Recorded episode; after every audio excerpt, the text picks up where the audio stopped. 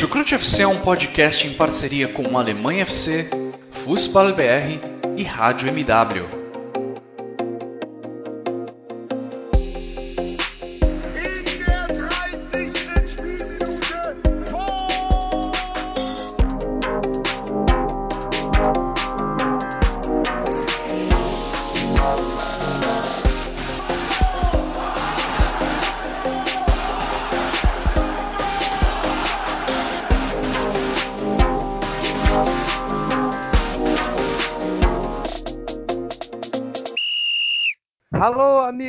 Chucrute FC!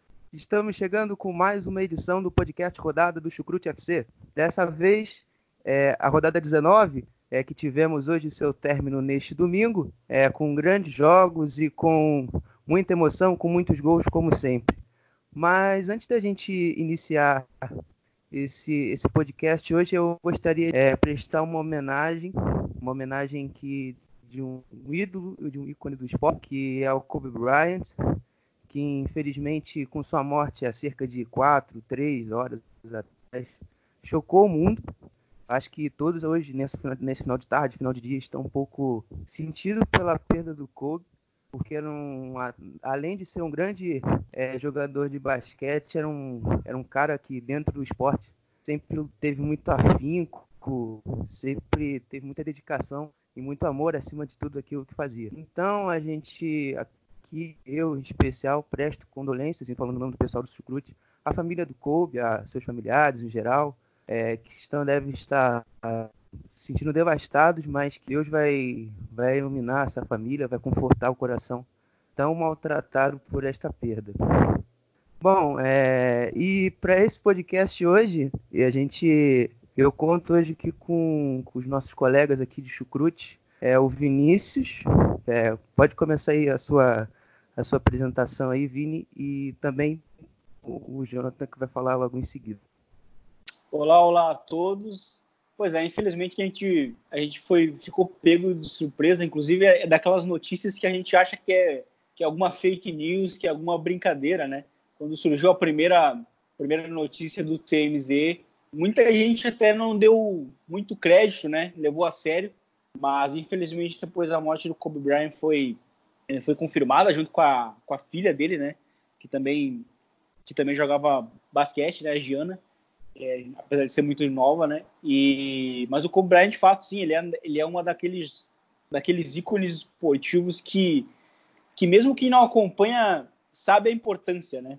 E, e eu gosto muito de basquete, eu joguei também quando até até os meus 18 anos ali eu joguei basquete e eu peguei muito o final ali da, da carreira do Michael Jordan, né?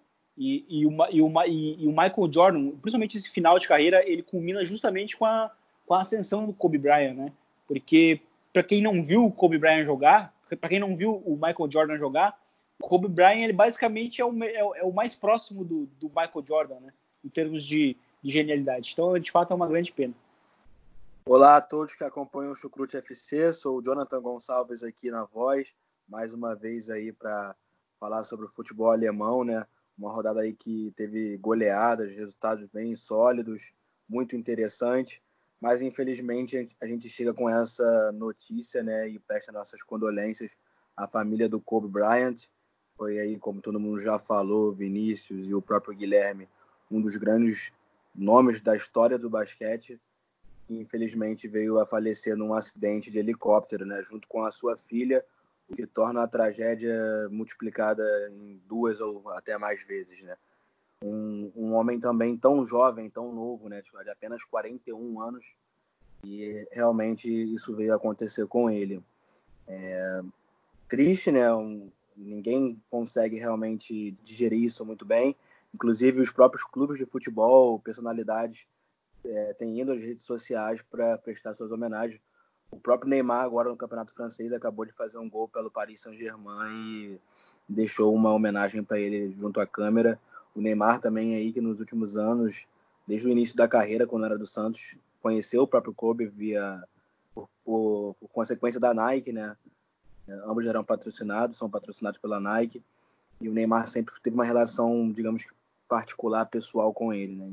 É, é lamentável a gente, a gente, a gente não gostaria de trazer essa notícia hoje, né, nessa, nesse domingo, dia 26 de janeiro de 2020, é, mas infelizmente a vida tem, tem dessas notícias. É, com esse nervosismo mesmo de ser host, dessa vez eu até esqueci de me apresentar, né? Mas para quem ainda não me conhece, é, eu me chamo Guilherme Monteiro, como o Jonathan adiantou um pouco o meu primeiro nome. E hoje eu tô tocando Scrute pela segunda vez. Ainda tô me adaptando a ser um pouco como ser host, mas estamos na batalha, estamos aprendendo assim como a vida nos ensina. É, e nessa rodada 19 a gente teve grandes, grandes jogos, é, grandes destaques. A nossa rodada teve 30 gols né, em 9 partidas, tem, acima da média, geralmente, ou na média, né, se a gente colocar ali que a média da Bundesliga é 3,22 gols por jogo. A gente teve essa média praticamente de gols na, né, em todos os nove jogos. E a gente hoje vai destacar alguns deles. Né? E começando o nosso debate, hoje com o Borussia Dortmund, né, na sexta-feira, recebeu o Colônia, a sensação Colônia, é no final de turno para o início desse, é, que vinha de quatro vitórias seguidas, um John Córdoba muito inspirado e um, um Borussia é, voltando para casa em 2020, primeiro jogo de 2020 no Signal Park, o Borussia é, fez 5 a 1 em casa é, e começou bem essa, essa largada de 2020 jogando no Signal Iduna Park, sendo a única equipe que ainda não perdeu em casa, tem seis, seis vitórias e seis empates, 21 pontos somados e 27 possíveis. Eu gostaria de, de saber de vocês é, o que vocês acharam. É, a gente tem o fenômeno Haaland aí explodindo. É, eu gostaria da opinião de vocês sobre, sobre o jogo entre Borussia Dortmund e Colônia.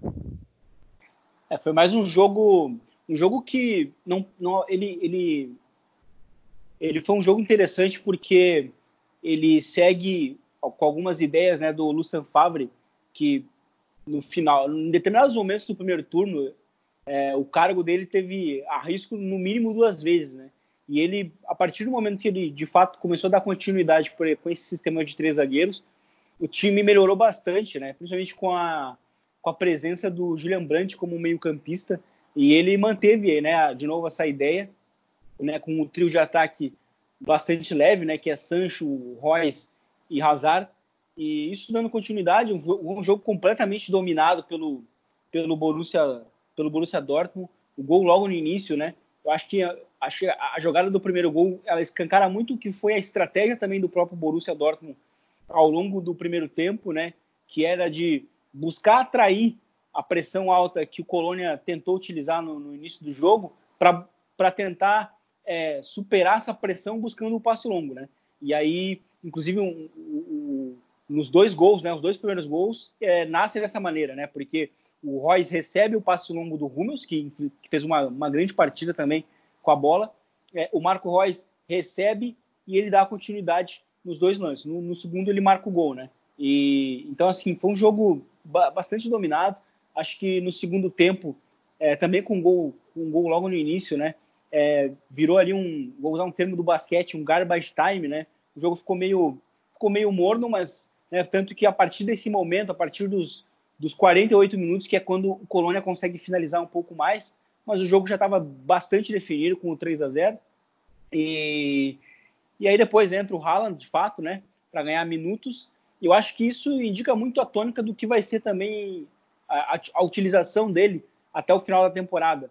Né? Não imagino que, que ele, a, ele seja um titular efetivamente, porque para o Lucien Favre não é muito fácil tirar um, dos um do trio e principalmente esse sistema depois que ele encontrou o, o, caminho, né? Então eu acho que pode ser muito interessante essas chegadas do Haaland é, do segundo tempo é, e conseguindo marcar gols em poucos minutos, né? Inclusive ele é um ele é um recordista, né? Marcou cinco gols em dois jogos, inclusive vindo do banco. Então acho que bem importante mais uma vitória contundente contra um adversário que estava reagindo, né? A partir do momento que o Marcos Gisdol assumiu o Colônia. Bem importante essa vitória no Insigno Iduna Park. É, Vinícius, eu acho que você pontuou aí exatamente tudo que eu tinha para falar. O Borussia é, vem jogando bem nos últimos jogos. E essa arma que o Mats Hummels tem, que é o passe, né, os lançamentos dele, é essencial para esse time do Dortmund. Tanto que os dois primeiros gols nascem dessa forma, né, com ele lançando para frente. Não é chutão, é lançamento, né? De fato, lançamento. Para mim, eu vejo o Matt Hummels como o melhor zagueiro nessa função de fazer ligações, de quebrar a linha com os passes. Não vejo nenhum defensor do futebol mundial que, que faça isso com tanta excelência. É, tem sido de fato uma grande arma e tem sido sólido na defesa, né? Eu penso que o Borussia Dortmund não está tão bem assim na defesa, não está vivendo o auge, até porque o Lucas Piszczek não tem mais o fôlego para ficar correndo quando toma a bola nas costas. O Manuel Akanji é, também, desde que se lesionou, uma lesão no quadril, nunca mais foi o mesmo, não vive sua melhor fase. Mas o Dortmund também, quando abriu o placar com um minuto de jogo, né, com o gol do Rafael Guerreiro, é, deu mais tranquilidade para o time e, e, o Borussia conseguiu ter de fato mais tranquilidade para poder fazer o seu jogo assim no primeiro tempo. Tanto que aos 30 minutos o Royce faz esse esse gol após um lançamento lindo do Hummels. O Dortmund vai para o segundo tempo com 2 a 0 já no placar, né? E posse de bola também é, no domínio do time aurinegro. O Colônia, como você falou, vinha de uma crescente, né? Vinha de vitórias seguidas de jogos sem perder aí na Bundesliga, apesar de ser um time que está lutando lá embaixo, perto da zona de rebaixamento, né? E eu penso que vai ser assim até o final, mas não conseguiu mostrar seu futebol no Signal Iduna Park. O jovem Jadon Sancho também, né? Outro garoto aí de 19 anos que já não é de hoje, que vem brilhando aí com a camisa do Dortmund. E o Haaland, quando entra no jogo, também mostrou que queria fazer o dele. Meio que parece até que os jogadores ficam procurando o próprio jovem Haaland para que ele faça um gol e continue se entrosando com todo mundo, continue sendo, tendo essa ascensão aí logo de cara e que possa vir se tornar o centroavante principal, né, o centroavante titular o que de fato deve acontecer, até porque o Paco Alcácer realmente já não está mais com clima em Dortmund. O Paco Alcácer, nesse jogo, ele ficou no banco de reservas, assim como o Haaland. E sequer foi acionado, né? O Dortmund ah, coloca o Haaland no jogo, o Daru e o Giovanni Reina entra no finalzinho lá, o norte-americano, o jovem Giovanni Reina no lugar do Sancho, vai ganhar minutagem também. Outro, outro garoto bom para ficar aí de olho nele, né? Então, um dos fatores também do Haaland é, é, o posicionamento. Ele é um atacante grandalhão, alto, mas não é lento, tem boa técnica com a bola, é habilidoso, é meio que completão, né? Eu, sinceramente, vejo ele muito completo. O segundo gol que ele faz na partida é um golaço, né? Praticamente sem ângulo. Dribla o Timo Horn e, e, sem ângulo ali, meio que ajeita só o corpo com o pé canhoto, que é o pé bom dele. Faz um golaço. E eu gostei do futebol apresentado pelo Borussia Dortmund, venceu e convenceu mas convenhamos também que é o Colônia que está lá na parte de baixo e tudo mais, né? É, ainda não sinto tanta força assim nesse time. É um time que vai pegar um Paris Saint-Germain aí na UEFA Champions League com jogadores rápidos demais como Mbappé, Neymar, Di Maria e aí eu também quero ver a, a própria defesa, né? Como eu falei que é lenta, não, não vive tão uma fase tão boa assim, apesar do bom momento do Hummels, mas vai ter que se provar aí no, no jogo da Champions League, principalmente e no decorrer aí da, da Bundesliga. Bom, é, eu acho que a galera dissecou muito bem aqui a equipe do Borussia. Agora eu gostaria de também dizer algumas coisinhas sobre o Colônia. É, eu não achei o, o Colônia, é, claro, não fez uma grande partida, não vou dizer aqui, não vou mentir, falando que o Colônia vem perdendo o jogo de 5 mas achei que o, o Colônia teve bons 20 minutos iniciais de segundo tempo. Eu, acho que o Colônia ele conseguiu finalmente impor-se em campo. Ele conseguiu ter o Bornov e o Chirros com liberdade para você apostar nas bolas longas. Pro... Fez um bom jogo, assim como o Erizibui, que foi outra opção pelo lateral direito, um lateral muito ofensivo, um jogador que até que me agrada nessa, nessa Bundesliga.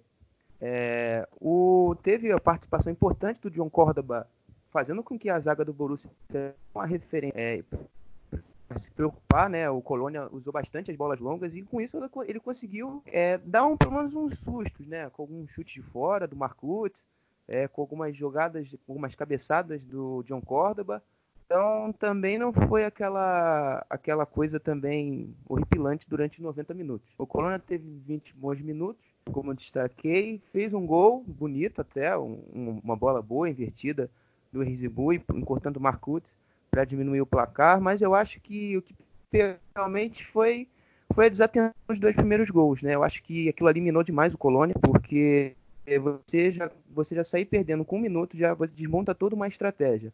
e você depois tomar um outro gol no mesmo erro, né? Já que os gols foram sempre saindo, aproveitando a, a, a, a falta de pressão no homem da bola e os seus zagueiros também batendo um pouco perdidos, batendo um pouco de cabeça, digamos assim, numa terminologia popular, isso complica bastante essa situação dentro da partida. Mas o, o, algumas coisas ainda o Gisdol conseguiu aproveitar desse, desse jogo.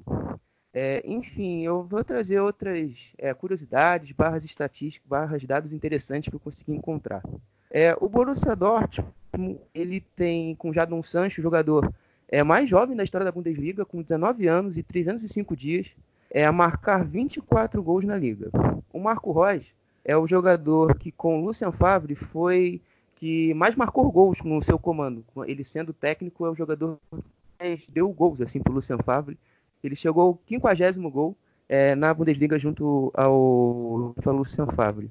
É, e o Jadon Sancho já deu 12 assistências nessa temporada. E, tipo, quando ele joga ou quando marca, o Borussia nunca perdeu.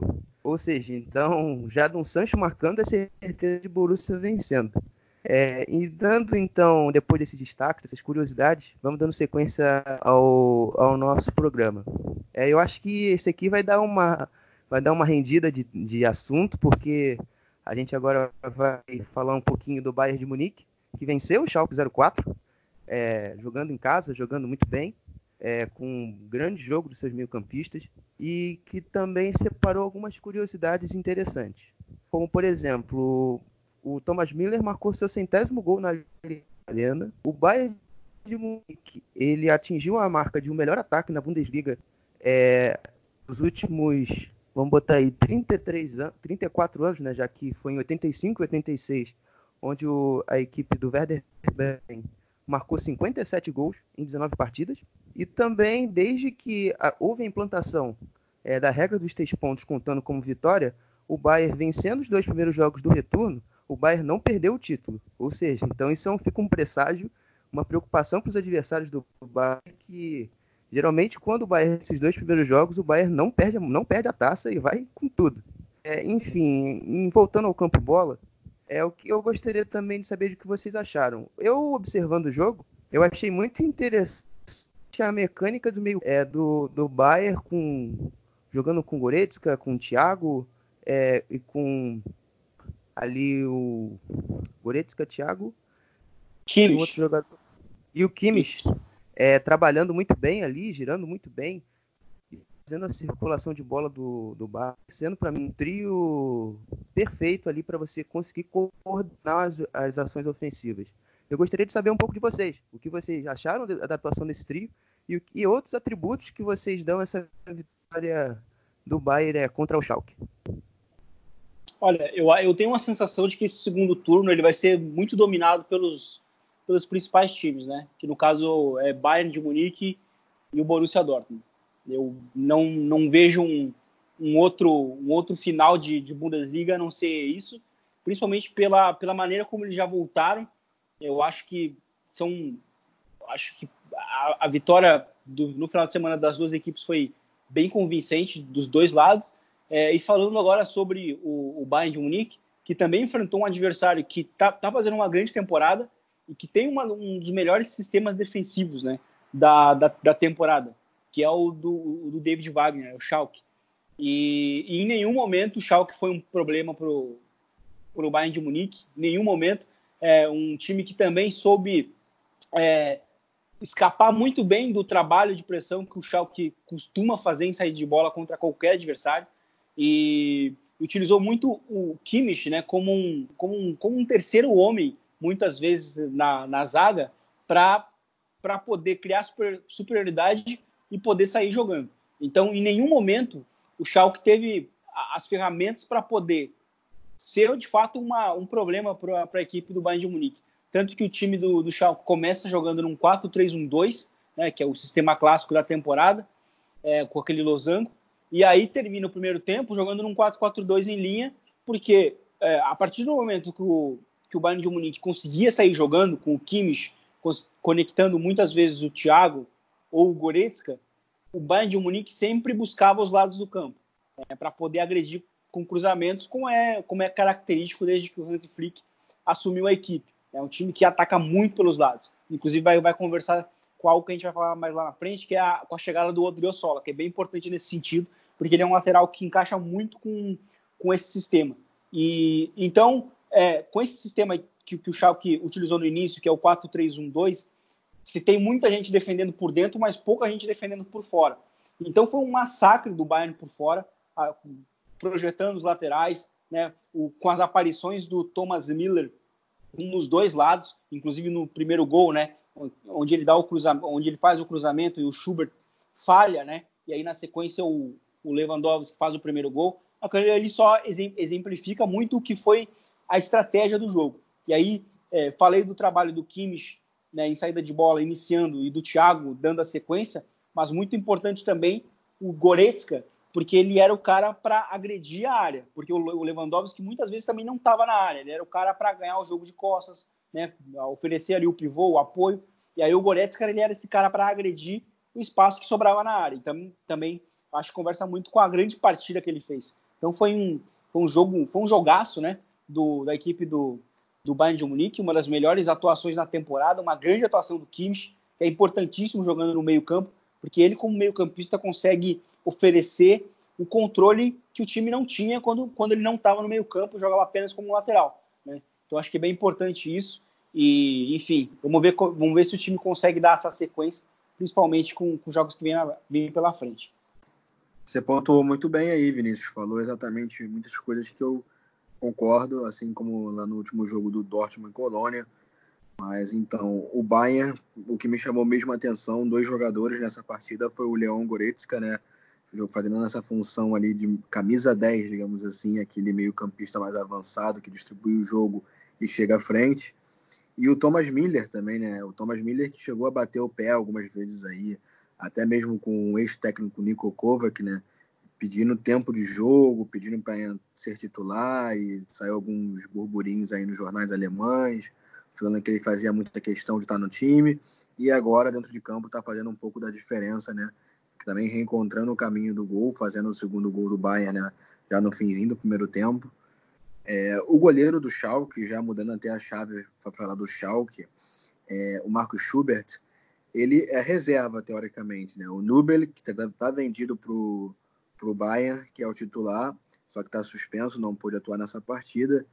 E o Schubert também é um grande goleiro, desde o tempo do Dinamo Dresden. Eu sempre achei ele um goleiro interessante, porque teve é, convocações constantes para a seleção da seleção alemã da é, sub-20, né?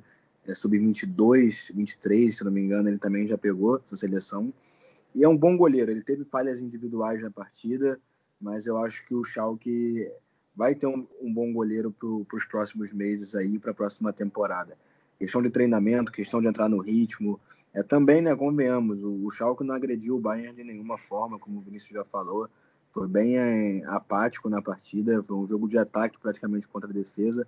O Bayern terminou o primeiro tempo com 2 a 0 no placar, mas poderia ter sido 4, né? Dois gols que, que, foram, que foram anulados pelo, pelo VAR, corretamente anulados. Um também bem a lá Thomas Miller, que a bola bateu no pé dele e encobriu o Schubert. Gol bem típico dele, assim, a bola bater nele entrar, ele faz alguns gols bem assim. É, como já falei, o Goretzka fez uma grande partida, e inclusive o terceiro gol do Bayern, ele faz um golaço, né? Pegando um voleio lindo após dar uma cabeçada, a bola sobrar num rebote e, e emendar com, com um lindo voleio. Também fazer a menção aí que a torcida do Bayern de Munique deu o exemplo não só a torcida do Bayern de Munique, mas de muitos clubes alemães nesse fim de semana, em que, digamos vai fazer, vai fazer 75 anos do, da libertação dos campos de concentração, né, Auschwitz e etc. E fizeram aí homenagens para pessoas que é, sofreram com o regime nazista dos anos de, de Adolf Hitler na Alemanha. E a torcida do Bayern fez uma homenagem para Hugo Heiling. Hugo Heiling foi um, um, digamos que empresário, né, um membro do, de dentro do Bayern e foi assassinado aí pelo regime nazista em 1942. E a torcida do Bayern fez um, um, um mosaico que estava lá escrito Gegen Vergessen, contra o esquecimento, fazendo uma tradução bem livre assim, que é justamente isso, sempre tocar nesse assunto do nazismo, tocar nesses assuntos políticos que não podem ser esquecidos, o povo alemão mesmo como um todo eles não querem colocar isso num um ponto final nisso, é sempre ser lembrado para nunca se repita. A torcida do 1860 Munique também levou é, nos jogos da terceira divisão faixas e tal, dizendo que fascismo nunca mais, coisas desse tipo do, da extrema direita. Então também aí falando já da parte ali da, da Aliança Arena, tá, a torcida do Bayern de Munique está de parabéns pela homenagem feita.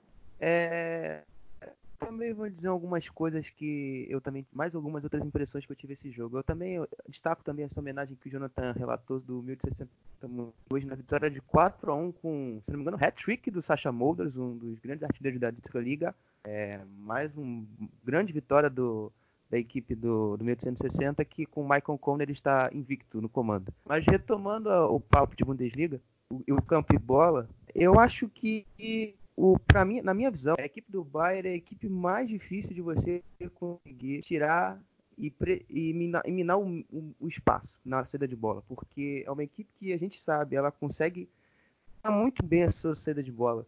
A gente viu ontem, como o Vinícius bem destacou, a gente via com o Kimmich entrando como, como se fosse uma espécie de terceiro zagueiro, é, ajudando bastante na construção, mas você tinha sustentando essa saída dois jogadores que têm uma qualidade absurda, que chamam Linha Goretzka e Thiago Alcântara. Esses ajudando, você tinha a superioridade numérica citada pelo, pelo Vinícius, é, 5 contra 3, porque você via que o Harry, é, o Rabi Matondo e o Gregoriti tentavam ao menos pressionar esses três da frente para você diminuir a, a liberdade deles para passar e conseguir distribuir o jogo. Mas se você pressionava demais ele, a sua linha atrás devia acompanhar o movimento para tentar minimizar os espaços às costas dos três. Mas isso não foi muito bem executado. A, a mudança da formação para o 4-4 em linha, que o Vinícius também não surtiu muito efeito, a gente via que, que quando o Kimmich não aparecia entre, entre os zagueiros, o Alaba e o Boateng, você via com ele muita liberdade no corredor interno. O Harry não estava fechando muito bem aquele corredor e ele tinha muito espaço para ele atacar a área e fazer também ajudar nas triangulações pela direita com o, o Pava e com o Thomas Miller. Enfim, foi um, foi um vareio. O Schalke tentava sair por baixo, mas tinha muita dificuldade porque o Máscara recebia muita pressão. O Zerda também não conseguia ajudar, também muito sobrecarregado. O Amin Harit era quem tentava chamar a atenção é, também, tentando, às vezes conseguiu tirar uma bolinha da pressão e ligar a transição, mas não foi muito efetivo. Enfim, foi um, foi um vareio do Bayern ontem é, diante da equipe do Schalke. Dando sequência né, ao nosso debate, a gente agora vamos tocar no, num ponto, ainda continuando falando do Bayern de Munique, que é a chegada do Álvaro Odriozola. Eu acho que o, o, o Vinícius deu uma introduçãozinha sobre que ele pode, pode render, como pode funcionar, eu acho gostaria de estender para você também essa pergunta, Jonathan. E se você quiser complementar com mais alguma, alguma coisa, pode falando também, tem a liberdade de falar sobre o que você espera com que movimento o Odriozola pode fazer nesse sistema defensivo do Bayern. Então, Guilherme, é um bom jogador, né? Eu já tive a oportunidade de assistir algumas partidas do Real Madrid em que ele jogou mas eu quero ver como que de fato aí o técnico Hans Dieter Flick vai utilizar ele, né? Porque de fato ele é um lateral, não um zagueiro, e o Bayern tem precisado mesmo é de zagueiros.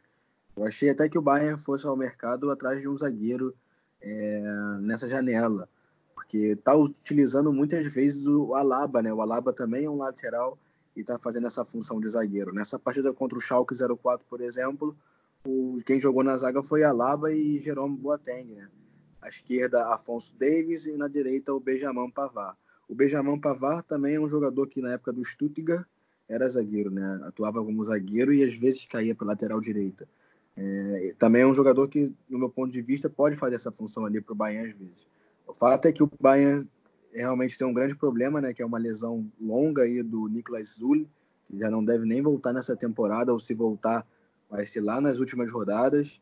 E precisava de um zagueiro, mas eu acho que o Álvaro Odriozola é um jogador que pode ajudar muito aí é, o sistema defensivo, tem bons passes, é, é veloz, mas eu quero ver de fato dentro de campo para poder ter uma, uma base melhor do que falar dele, porque tem jogador que chega no futebol alemão e se adapta rápido, joga bem, seja lá qual for o clube, mas há alguns também que não se acostumam com a cultura, não se acostumam com o ritmo de jogo e acabam por não desempenhar o melhor que podem, que podem fazer.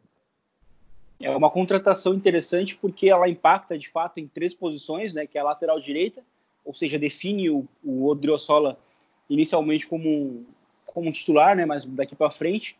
É, Pavar deve ser utilizado como um zagueiro, aí o time ganha mais uma opção na, na, nesse setor, né, onde o time tem utilizado algumas improvisações, como o Alaba, né, e tem faltado mais, tem faltado opções, né, então é, eu não, eu, eu imagino que que isso também vai acabar impactando na, na própria lateral esquerda, que daí o Alaba deve acabar voltando para a posição, né? E, e aí o, o, Pavar pode formar uma dupla com, com o Jerome Boateng ou até mesmo com o Pavar, se o Hansi Flick é, achar que, que o, Afonso Davis consegue dar conta, pelo menos pelas próximas semanas, até pelo menos o, o Lucas Hernandes voltar, né? Porque o, o Lucas Hernandes deve voltar em fevereiro ou março, né? E daí ele pode formar a dupla de a dupla de zaga do miolo de zaga com o próprio Pavar, né? inclusive os dois que foram os primeiros contratados, né?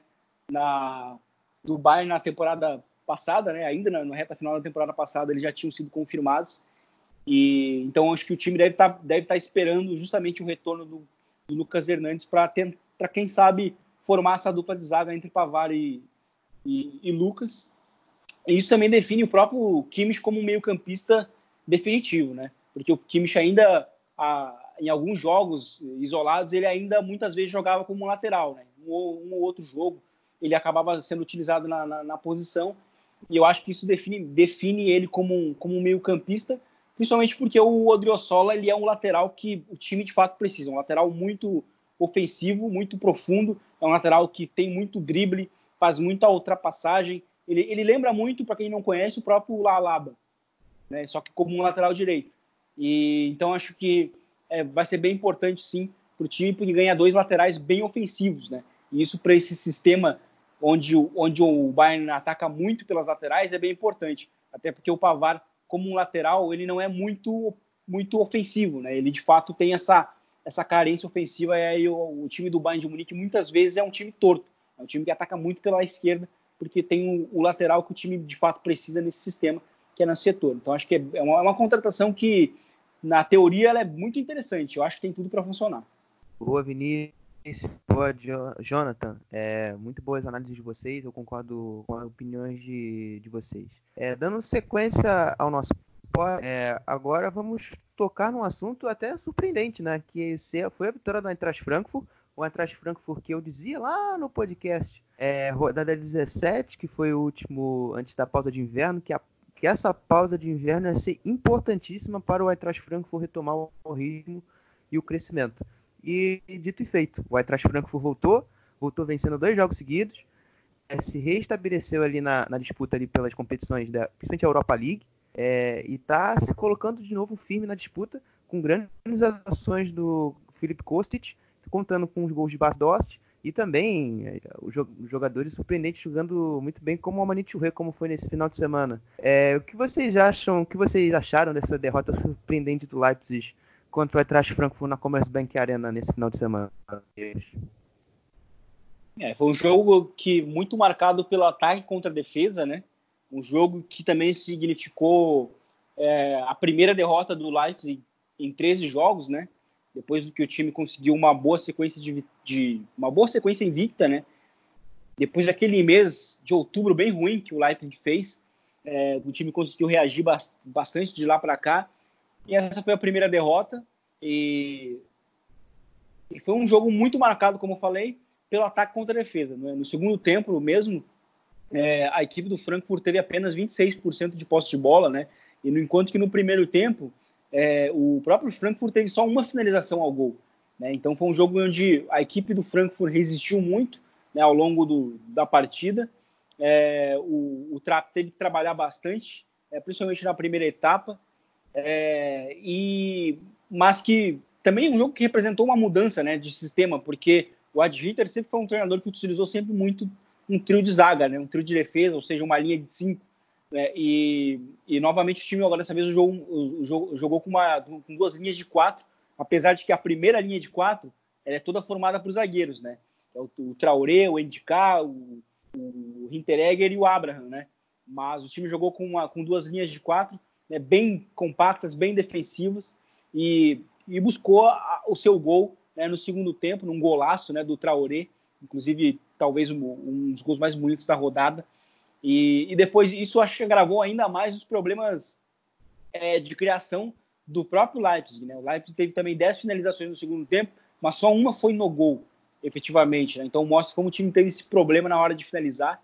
E, enfim, importante vitória mesmo para o Frankfurt, que, que vinha assim fazendo uma temporada é, decepcionante. Né? Acho que até esperada essa queda, principalmente depois de ter perdido tanta gente importante na, da temporada para cá, né, para essa. Mas, enfim, eu acho que é importante para o time conseguir uma vitória contra o líder né, da competição em casa e principalmente num cenário tão difícil como foi o jogo de ontem.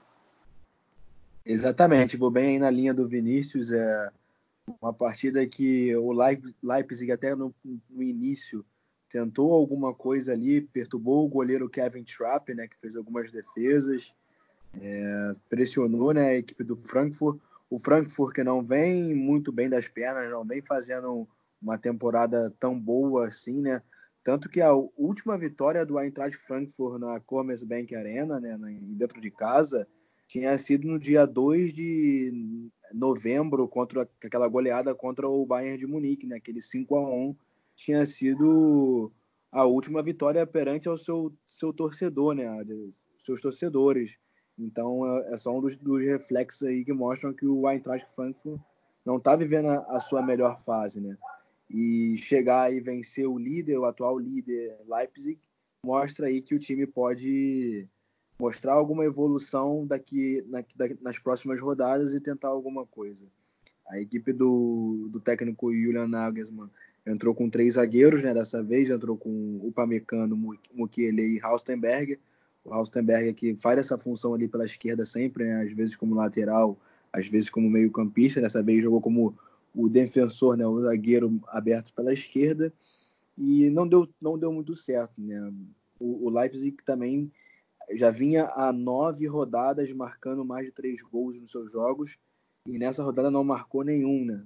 Um dado aí também realmente que mostra não, não foi o dia mesmo dos touros vermelhos.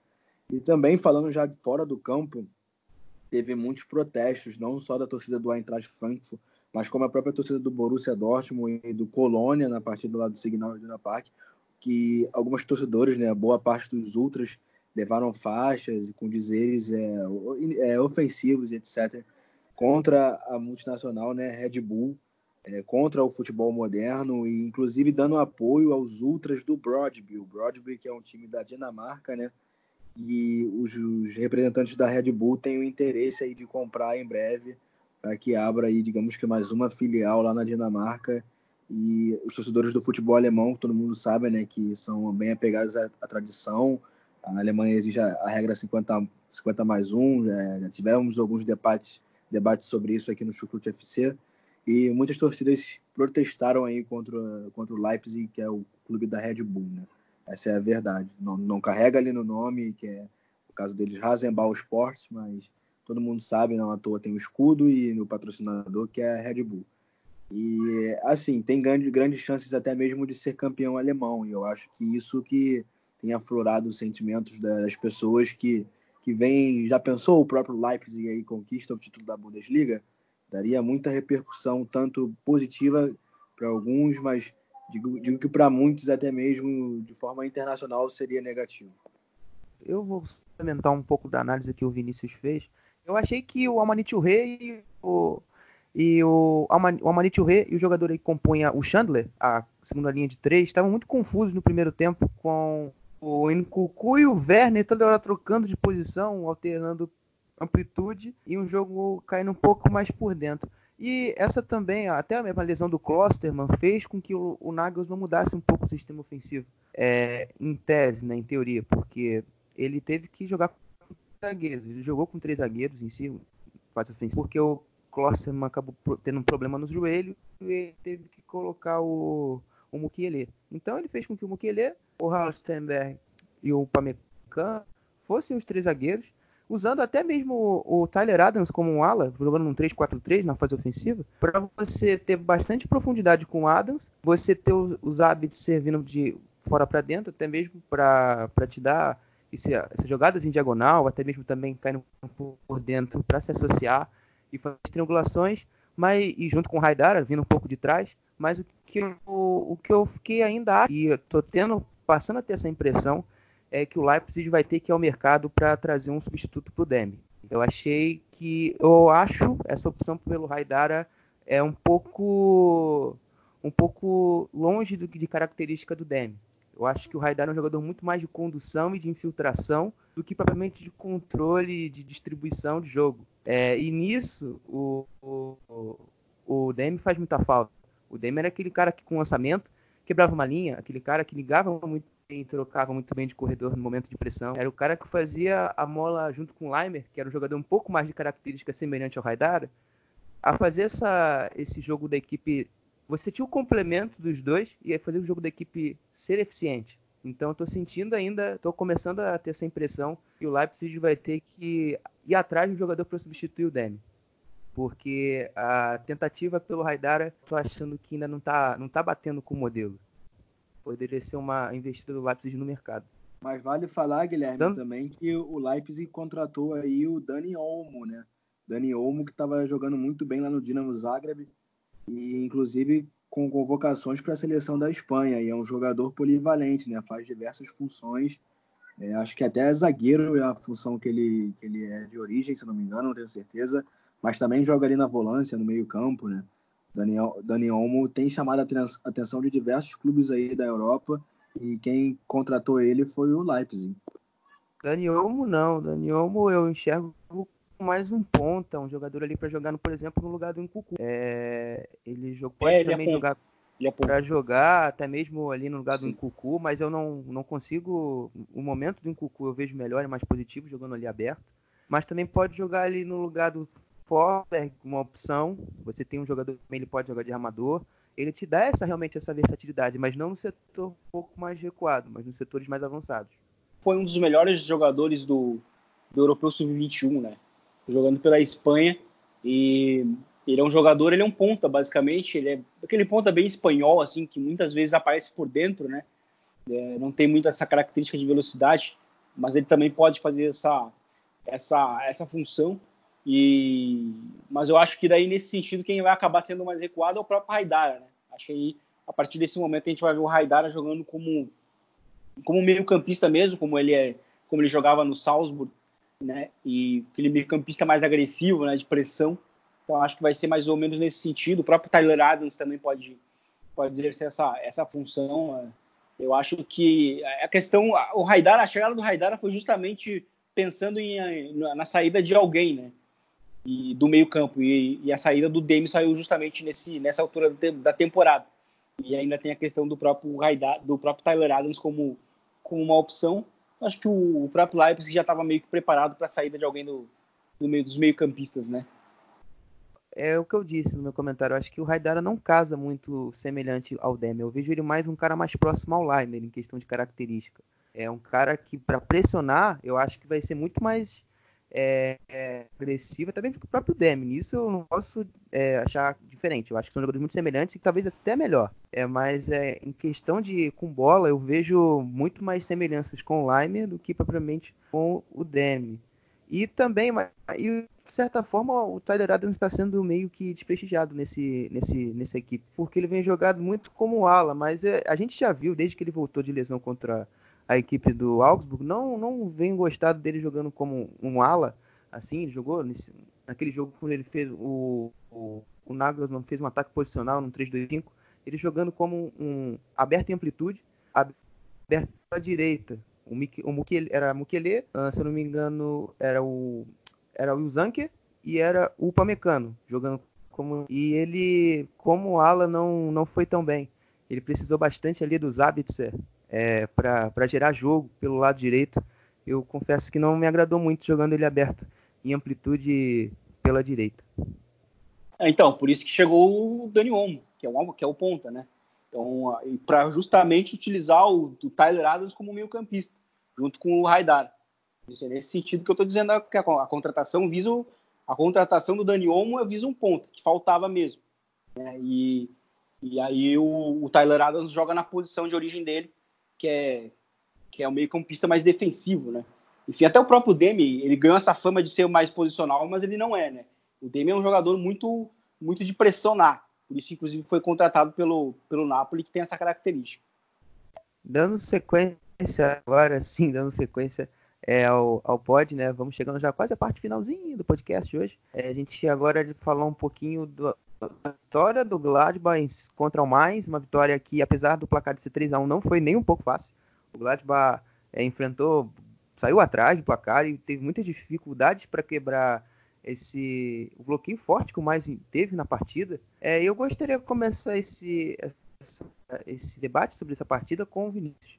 Ô Vinícius, a gente sabe que no por característica o Gladbach ele tem tendência a jogar um pouco mais pelos lados. Mas nesse jogo o, o mais forçou totalmente a equipe do Gladbach a jogar mais por dentro e dar mais peso aos zagueiros na construção. Eu notei muita dificuldade, até porque as, algumas peças, é, como o Kramer, dificultavam bastante essa circulação do Gladbach é, no, no, primeiro tempo e fizeram com que o Gladbach tivesse muita dificuldade de você, com bola no chão, você chegar ao campo ofensivo. Não sei se você concorda, não sei se o, o que você pensa sobre isso. Gostaria agora de, de, saber o que você teve sobre esse, essa inversão de, de predomínio de ações do Gladbach. O Gladbach geralmente joga mais do lado e teve que você foi forçado a jogar um pouco mais pelo centro.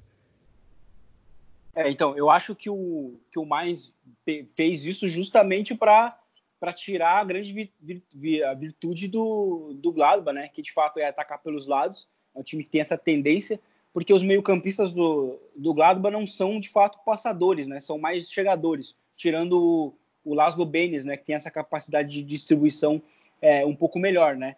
Então acho que foi justamente um, foi uma maneira de, de tirar é, a, fluidez com bola, né? E, e, tirar essa capacidade de aceleração, né? Que o time tem do Gladbach pelos lados do campo. Tanto que o time teve tanta dificuldade com bola que os gols saíram em bola parada, né? É justamente uma maneira para os dois primeiros gols, né? É uma maneira de, de conseguir é, esconder né, essa, essa, essa, esse problema, né? A bola parada ela acaba sendo uma solução, principalmente quando o time tem problemas para criar. Então o time conseguiu ter essa, as duas primeiras chances, né? Empatar em bola parada e virar em bola parada com os, com os dois gols do, do Alessandro Plea, né? E aí com, com, com o placar já em vantagem, aí sim, aí o time do Gladbach teve mais espaço para poder é, buscar os lados do campo e, buscar o, os contra-ataques, né? Buscar a bola longa, que é uma, que é uma maneira que o, que o Gladbach se sente mais confortável. Né? Não foi fácil. É, é, um jogo que, inclusive, é um, é um, é um duelo de. de, de tem, existe uma rivalidade né, entre mais e Gladbach, né? Então é um jogo que tem esse componente né, a mais. E foi uma, foi uma vitória difícil, mas importante também para o Gladbach vencer logo no início do segundo turno. Bom, Jonathan, é, eu, eu ontem também, fazendo uma pesquisa, eu, eu cheguei à conclusão que o, o, o Marco Churran não vive um, um grande momento. É, o que você acha que aconteceu com esse menino? Tem oscilado bastante agora nessa fase em que o Gladbach não está é, na sua grande forma. O que você acha, o que você crê que dentro de campo, ou até mesmo questões extras, esteja afetando o rendimento do Marco Churran? Bom, em questões extras eu não estou sabendo de nada pelo que eu acompanho. Não vi nenhum problema que possa ter acontecido com o jogador é, nas últimas semanas. É, mas dentro de campo, realmente, realmente o rendimento dele caiu um pouco. Mas é um jogador que já mostrou sua, seu, todo o seu potencial nessa temporada. Tem jogado bem pra, pelo Borussia Mönchengladbach, se olharmos para a temporada como um todo, né? E vive um momento um pouco mais, mais conturbado dentro de campo, dizendo assim, né? Tanto que nessa partida aí contra o Mainz, ele é substituído lá aos 73 minutos. Entra o Bril Embolo no lugar dele. Um bolo que até entrou fazendo uma fumacinha ali na frente também, tentando algumas, alguns lances. E então, assim, o, o, Guilherme, no meu ponto de vista, é um jogador que, assim como todos os jogadores de futebol, tem seus momentos e daqui a pouco vai reencontrar aí, vai, vai ter boas partidas nos próximos jogos. E também o próximo jogo do Borussia Mönchengladbach é um jogo muito interessante, né? Justamente contra o RB Leipzig, então, um jogo ali de ponta, né? Um jogo das equipes que estão ali em cima, um jogo difícil. E quem sabe aí o Marcos Churran não brilha. quem brilhou dessa, dessa vez, né, nessa vitória contra o Mais, foi o Alessandro Pleia, francês, né? E fez dois gols muito parecidos, né? O gol no primeiro tempo, uma falta cobrada pelo Vendet, e ele dentro da área sozinho ali empurrou. E o outro, uma falta, uma falta não, mas uma jogada, é, era de fato uma falta, mas foi rolada rápida. E o Patrick Herrmann cruzou, achou ele lá dentro da área, ele também só empurrou com um toque pro fundo do gol. Uma grande partida também do goleiro Ian Zomer, né? Também um dos grandes goleiros da Bundesliga aí há anos. Fez uma defesaça num chute do Daniel Brozinski com, a, com as pontas do dedos que eu também até bati palmas para ele. E também um golaço do, do jovem Florian Neuhaus, meio-campista aí que entrou no lugar do Lars Tindall e fez o, o 3 a 1 né? Fez o terceiro gol do Borussia Mönchengladbach, um gol de cobertura, o goleiro Zentner tirou de cabeça uma bola que foi lançada lá na frente. Ele pegou a bola, virou pro gol e encobriu o goleiro aí do mais. Um gol que lembrou também até um, um gol que o Manuel Neuer tomou, né, uns anos atrás aí na UEFA Champions League, uma partida entre Bayern de Munique, quer dizer, entre Schalke 04 e Internacional de Milão, que o Stankovic fez um gol parecido assim, mas no caso ele ainda pega de primeira, né, o Stankovic. É um golaço que foi até mais longe. Mas o próprio Neuhaus fez um gol parecido com esse, de mais longe até, quando ele era da base do 1860 Munique e jogou contra o Borussia Dortmund ali em 2016. Ele fez um gol muito parecido que até foi lembrado quando ele fez esse gol contra o Mais. O Marco Rose vem fazendo um bom trabalho. É, o Borussia Mönchengladbach tem conseguido se manter ali entre os quatro primeiros, né? Isso é muito interessante para uma equipe que não chega na UEFA Champions League há muitos anos está próximo de conseguir fazer esse feito novamente, mas também está muito embolado, né? A gente convenhamos. Já caminhamos aí já para a próxima é a vigésima rodada, né? E até então a tabela ali em cima está bem, bem embolada e nem consigo assim cravar quem vai para a UEFA, quem vai para a UEFA Europa League. Mas o Borussia Mönchengladbach tem, tem se mostrado capaz de conseguir esse feito aí. Quem não, quem sabe por que não, né? é, eles lutarem pelo título.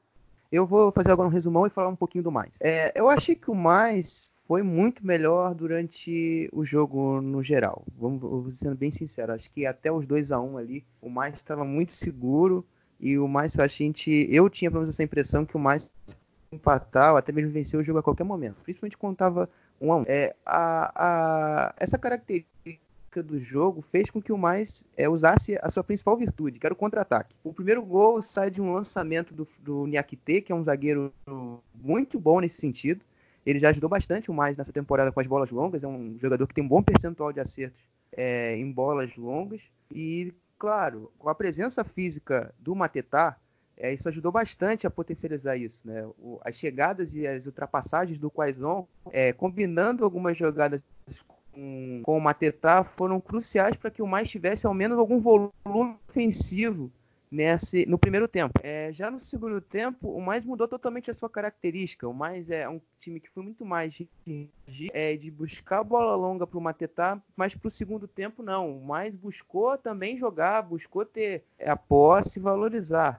E nisso aí eu destaco principalmente o Riddle Baku, que fez um segundo tempo muito bom, assim, no, no, você fazendo a distribuição de jogo, você liderando, você direcionando um corredor, principalmente com as ultrapassagens do Aaron Martin, que é um jogador que cresceu bastante é, com o Bayer Lord, muito participativo, o próprio Onisivo caindo bastante por dentro, mas no finalzinho de jogo é, buscando entrar mais na área, ser quase que um segundo atacante, né, já que houve a entrada do Ostunali para ser o lateral direito. O, o, o Brozinski foi realocado para zagueiro e ficou uma salada de fruta a defesa do mais, mas a gente conseguiu ver que o Tonali era um lateral direito, cara que chegava mais ao fundo, e aproveitando a imposição física do Anisivo e do, e do mais tentou e quase conseguiu fazer o 2 a 1 mas infelizmente no minuto 88 é o, o Florian Zettner teve que sair do gol, interceptou uma bola e a bola caiu no pé do Neuhaus, que realmente fez aquele golaço que o Jonathan destacou. Mas eu gostei bastante do mais, principalmente nos aspectos defensivos, porque ele conseguia exatamente falar, fazer com que o, o Gladbach fosse forçado a usar o centro do campo, que é a sua área de, de menos controle, assim, onde se sente menos confortável para jogar.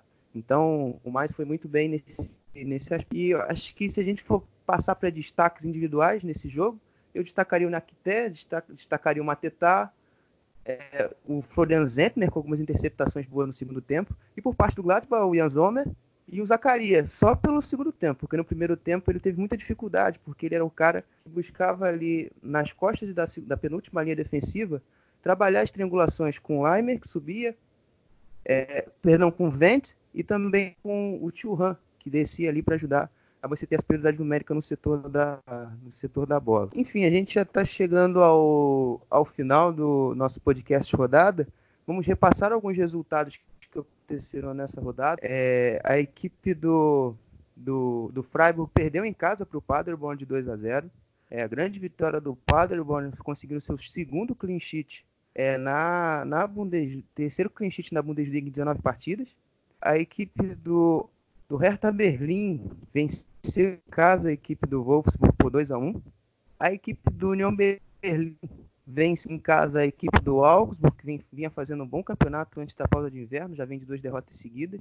E nesse jogo tem um fato curioso, que é o Nevin Subotic voltando a marcar na Bundesliga após 1.200, 1.722 dias. Ele ficou sem marcar gols durante esse período todo. O último gol dele tinha sido marcado contra o Hertha Berlim. O rival do União é no dia 9 de maio de 2015, ainda jogando pelo Borussia Dortmund. É, nos jogos de hoje, a gente teve a vitória do Hoffenheim afundando ainda mais o Bremen. O Bremen que tem o seu pior desempenho defensivo da história da Bundesliga. É, com sofreu 44 gols em 19 jogos, né? O último resultado tão ruim tinha sido na temporada 79-80, onde a equipe sofreu 43 gols em 19 jogos e acabou sendo rebaixada. Isso aí fica um presságio também, uma coisa, um fator negativo. E para completar e fechar a rodada, a equipe do Leverkusen bateu o Fortuna Düsseldorf por 3 a 0 num jogo muito movimentado no segundo tempo, onde o Leverkusen perdeu inúmeros gols. É, e agora, então, para realmente fechar o podcast hoje, a gente comentar, né, e vocês também trazerem os seus gols e destaques da rodada. Começando pelo Jonathan. Então, é, Guilherme, meus três jogadores aí destaque dessa rodada, jogadores que eu acho que foram importantes na 19 rodada da Bundesliga, foi o Matt Hummels, o jogo do Borussia Dortmund aí, né, com esses dois lançamentos que resultaram em gols da equipe aurinegra e também pela solidez defensiva é um, um, dos meus jogadores. O outro é Alessandro Pleia, que fez esses dois gols na vitória do Borussia Mönchengladbach por 3 a 1 diante do Mainz. E o outro é o Leon Goretzka, também aí na goleada do Bayern de Munique contra o Schalke 04, né? Clube que ele até fazia parte, clube que ele foi revelado depois de ter jogado na base do Bochum, né? E comemorou, né? Fez gol, fez um golaço e comemorou. E o gol mais bonito da, da rodada eu fico com Erling Braut Haaland, aquele gol que ele driblou o Timo Horn, né? Ficou meio sem ângulo e conseguiu botar um efeito assim e acertar ali um belíssimo gol. Mas deixo menções honrosas, né? Que eu já até falei ao longo do cast, ao gol do Neuhaus na partida do Borussia Mönchengladbach e também ao próprio gol do Leon Goretzka, que foi o voleio que ele fez contra o Schalke 04. Vini, você Bom, meus três destaques é, vai para começando pelo jogo de sexta, né? Vai para o Marco Reus. Acho que ele fez uma partidaça novamente. Ele que para mim é o é o grande epicentro do, do Dortmund. Sem ele as coisas não funcionam e eu acho que ele representa muito esse estilo, né? De de tabelas rápidas, de acelerações, né? Depois de uma recepção. Então acho que esse jogo foi bem clássico do Marco Reus, que além de, de boas jogadas, né, ele também marcou gol, deu assistência, enfim, foi o Marco Reus, é um dos, dos, destaques. Depois eu fico com Thomas Miller, pela partidaça que fez contra o, contra o Schalke. E aí, por último, fica o Giekewitz, goleiro do, do Union Berlim, fez uma partidaça também contra o, contra o Augsburg, uma partida em que o Augsburg é, finalizou 24 vezes né? E o time do, do União conseguiu a vitória e ele foi um dos grandes destaques, fazendo, fazendo no mínimo cinco grandes defesas. Então fica aí o meu terceiro destaque, que é o Giekewitz. E o gol da rodada vai para o Touré, é, o zagueiro do, do Frankfurt, né, que jogou como lateral e fez um golaço chutando na entrada, entrada da área. Bom, é, já todo mundo já disse os seus, eu também chegou a minha vez. É, é, os meus destaques vão para o Felipe Kostic pela equipe do Eintracht Frankfurt. Eu também vou, vou eleger o Mats Hummels, né, o jogador, o segundo zagueiro que mais tem percentual de lançamentos certos na Bundesliga com 60%, com 60% só perde para o Dayo Upamecano que tem 61. E vou ficar também com o Keren Belarabi hoje que teve um, uma atuação muito muito boa contra a equipe do Fortuna Düsseldorf. É uma das melhores que eu vi dele nessa temporada. É, e o meu gol da rodada, eu, eu vou seguir a, a escolha do, do, Vinícius, eu vou escolher o Amanete. É um belo chute que ele conseguiu acertar. Eu acho que é difícil ele acertar outro desse na vida, sendo sincero. Foi um golaço e ajudou ainda mais o Frankfurt a reagir na, no campeonato alemão. É, agradecendo, né, chegando ao fim o nosso podcast, já agradecendo aos nossos parceiros da Rádio MW, é, do Alemanha FC, do Fußball BR, é, da Rádio Esporte Clube. E também agora, né, também para quem ainda não sabe, é, nosso, nosso podcast também está sendo divulgado, está sendo postado nas páginas do Amplitude FC. Então, você que ainda não conhece o Amplitude FC, vá no seu Spotify, no seu Anchor, é, no seu é, aplicativo, você consegue ouvir música, podcast, e digite Amplitude FC, você vai lá encontrar lá o nome do Amplitude e você vai encontrar o, os nossos programas no feed dele. Então, um abraço e boa noite.